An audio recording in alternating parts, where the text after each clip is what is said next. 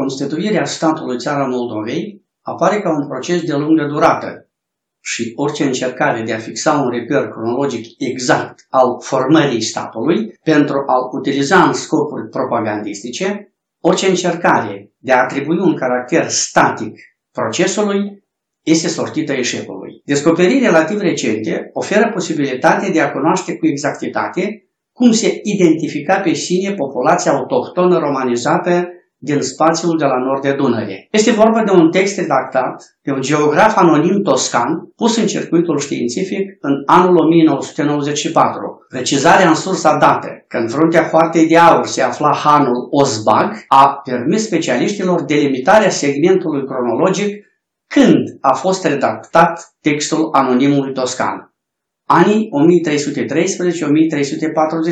timpul când a domnit numitul Han Tătar. Referindu-se la situația etnică din Ungaria, anonimul toscan afirma că în afara ungurilor creștini mai locuiesc și rumeni. Izvoarele istorice scrise, documentare și narrative și de asemenea arheologice atestă în mod cert existența în spațiul est-carpatic în perioada de până la constituirea statului medieval independent țara Moldovei, de rând cu populațiile migratoare a unei populații autohtone, numită în sursele timpului cu termenii vlahi, valahi, falati, volohi, blachi și alte derivate ale acestui termen. Considerăm că este suficient de amintit aici doar cunoscuta scrisoare din 14 noiembrie 1234 a papei de la Roma Grigore al IX-lea, adresată prințului de coroană Bela, fiul regelui Ungariei Andrei al II-lea, în care se afirma următoarele. După cum am aflat, în episcopatul cumanilor sunt niște oameni care se numesc Valati. Expresia latină a documentului nici pe departe nu înseamnă că acești locuitori se auto-identificau pe sine valahi. Cu acest termen îi consemnau străinii. Ei se auto-identificau cu termenul români. Oricum, Termenul valah, cu care era desemnată această populație de către străini, atestă faptul că aceștia erau perfect conștienți de unitatea etnică, lingvistică, culturală și așa mai departe a locuitorilor băștinași, oriunde ar fi locuit ei, la nord sau la sud de Dunăre. Referitor la termenul valah, voloh, cunoscutul cărturar Dimitrie Cantemir scria Volohi sau moldoveni, români sau volohi, adică volohii sunt și moldoveni și români. Ceea ce atestă faptul că volohii și valahii nici de cum nu erau popoare diferite. Volosca e zemlea, țara volohilor, în opinia cărturarului domn, era țara sau pământul romanilor, precum noi singuri și astăzi români ne zicem.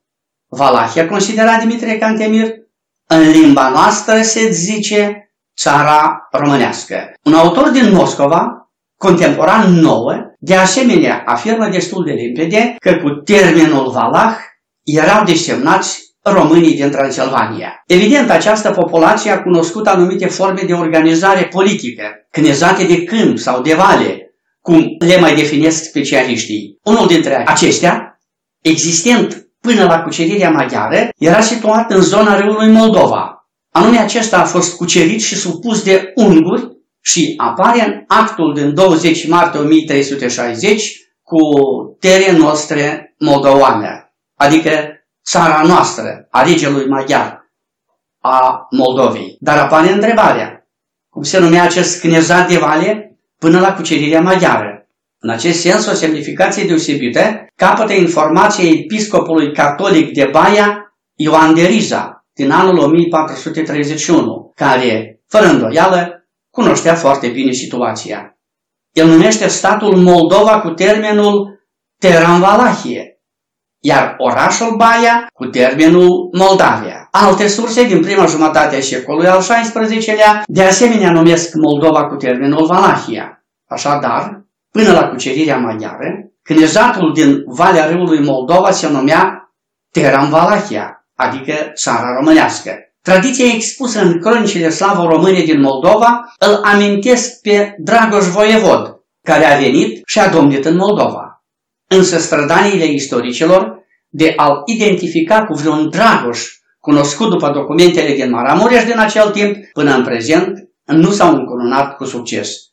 Documentat se cunoaște un alt Dragoș, aflat în serviciul regelui maghiar Ludovic și care a înnăbușit la 1359 mișcarea de eliberare a românilor de la est de Carpați și a adus, citez, țara noastră a Moldovei, am încheiat citatul, iarăși sub controlul regelui Ludovic. Referindu-se la activitatea lui Dragoș, diploma regală menționează mai multe slujbe făcute de acesta, subliniindu-se, citez, cu osebire în reașezarea țării noastre, a Moldovei, potrivit iscusitei sale vrednicii, când a întors suveghetoarea grijă și cu neobosită strădanie pe calea statornicii credință ce trebuie păstrată către coroana regească pe mulți români răzvrătiți, rătăciți din calea credinței datorate. Am încheiat citatul. Restabilirea dominației maghiare în țara Moldovei, pe la sfârșitul anului 1359 sau începutul anului 1360, nu a fost de lungă durată. În Maramureș, de asemenea, erau forțe ale elitei politice românești locale nemulțumite de politica regalității maghiare, care după anul 1360 depunea un efort considerabil în vederea realizării unității de credință catolică pe teritoriul Ungariei, printre aceștia evidențiindu-se un Bogdan din Cuhia. Cercetări recente ale specialiștilor demonstrează că Bogdan era un român originar din Oltenia, voievod al unui voievodat local. Conform unui document, în anul 1335 a avut loc, citez, trecerea și strămutarea voievodului Bogdan, fiul lui Nicula, din țara sa în Ungaria, în slujba noastră. Am încheiat citatul. Numit de regele maghiar Ludovic, voievod al Maramureșului, obligația principală a lui Bogdan era apărarea hotarelor estice ale regatului maghiar de către tătari. Curând, relațiile dintre rege și Bogdan se înrăutățesc și ultimul, după 21 iulie 1342, era lipsit de demnitatea de voievod al Maramureșului, menționat într-un act din anul 1343 ca fost voievod, infidel declarat, al regelui Ludovic I. Relațiile lui Bogdan cu regele Ungariei continuau să fie ostile și prin anii 1362-1363 Bogdan și oamenii săi, circa 2000 de persoane, trec la răsărit de Carpați. Conform actului din 2 februarie 1365, Bogdan și fiii săi, prin acțiunea lor antimaghiară, au săvârșit o vină de necredință față de rege. Citez, plecând pe ascuns din zisul nostru regat al Ungariei, în sus pomenita noastră țară moldovenească, unelte să o păstreze spre paguba maestății noastre. Așadar, în aceste cuvinte sunt clar exprimate nu numai necredința, ci și tendințele de independență ale lui Bogdan și, evident, a clasei politice, atât cea venită cu el, cât și cea băștinașă, de la est de Carpați, care îl susținea ceea ce era mult mai grav pentru dominația maghiară. De o importanță deosebită pentru elucidarea subiectului privind trecerea lui Bogdan la est de Carpați și modificarea statutului juridic al, citez, țării Moldovei, este opera lui Ioan de Târnave, unul din cronicarii oficiali al regelui Ludovic I, care și-a redactat lucrarea în limba latină la puțin timp după moartea regelui. Numitul cronicar utilizează sintagma țara Moldovei, Terra Moldavia, dar nu pentru a desemna statul condus de Bogdan I, ci pentru a ne informa că această țară era supusă Ungariei. Citez. Bogdan, voievodul românilor din Maramureș, adunând pe românii acestui district, a trecut în taină în țara Moldovei, supusă coroanei regatului Ungariei.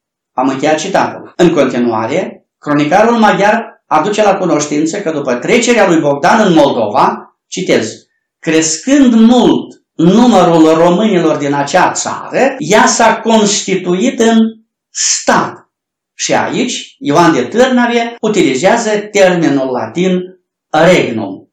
În așa mod, Ioan de Târnave utilizează două noțiuni pentru a desemna organizarea politică a Moldovei. Teram, țară, pentru perioada cât Moldova a fost supusă Ungariei și regnum, cu sensul de stat, pentru perioada de după instaurarea dominației maghiare. Este de reținut și faptul că diploma regală din 2 februarie 1365 nu exprima, chiar și într-o formă voalată, gândul cursii de la Buda de a mai reveni în Moldova, iar confiscarea moșiilor lui Bogdan din Maramureș a urmărit doar stoparea unor asemenea acțiuni în alte regiuni ale regatului, pentru ca, citez, nebunia lor să nu fie cumva pildă altora. Evident, era un pericol real, ca și alte regiuni cucerite de unguri să încerce eliberarea de sub tutela maghiară. În așa fel, textul documentului citat nu lasă nicio umbră de îndoială. Regele, reginea și consilierii, de iure și de facto, au renunțat la țara Moldovei, recunoscând prin aceasta independența ei. Așadar, putem concluziona, înainte de a se numi țara Moldovei, formațiunea politică din regiunea râului Moldova s-a numit Valahia, adică țara românească. Primul domn care a obținut independența acestei țări a fost un român din Oltenia, cu numele Bogdan. Monumentul acestui român din Oltenia înfrumusețează astăzi curtea unei importanțe instituții din Republica Moldova. Vă mulțumesc de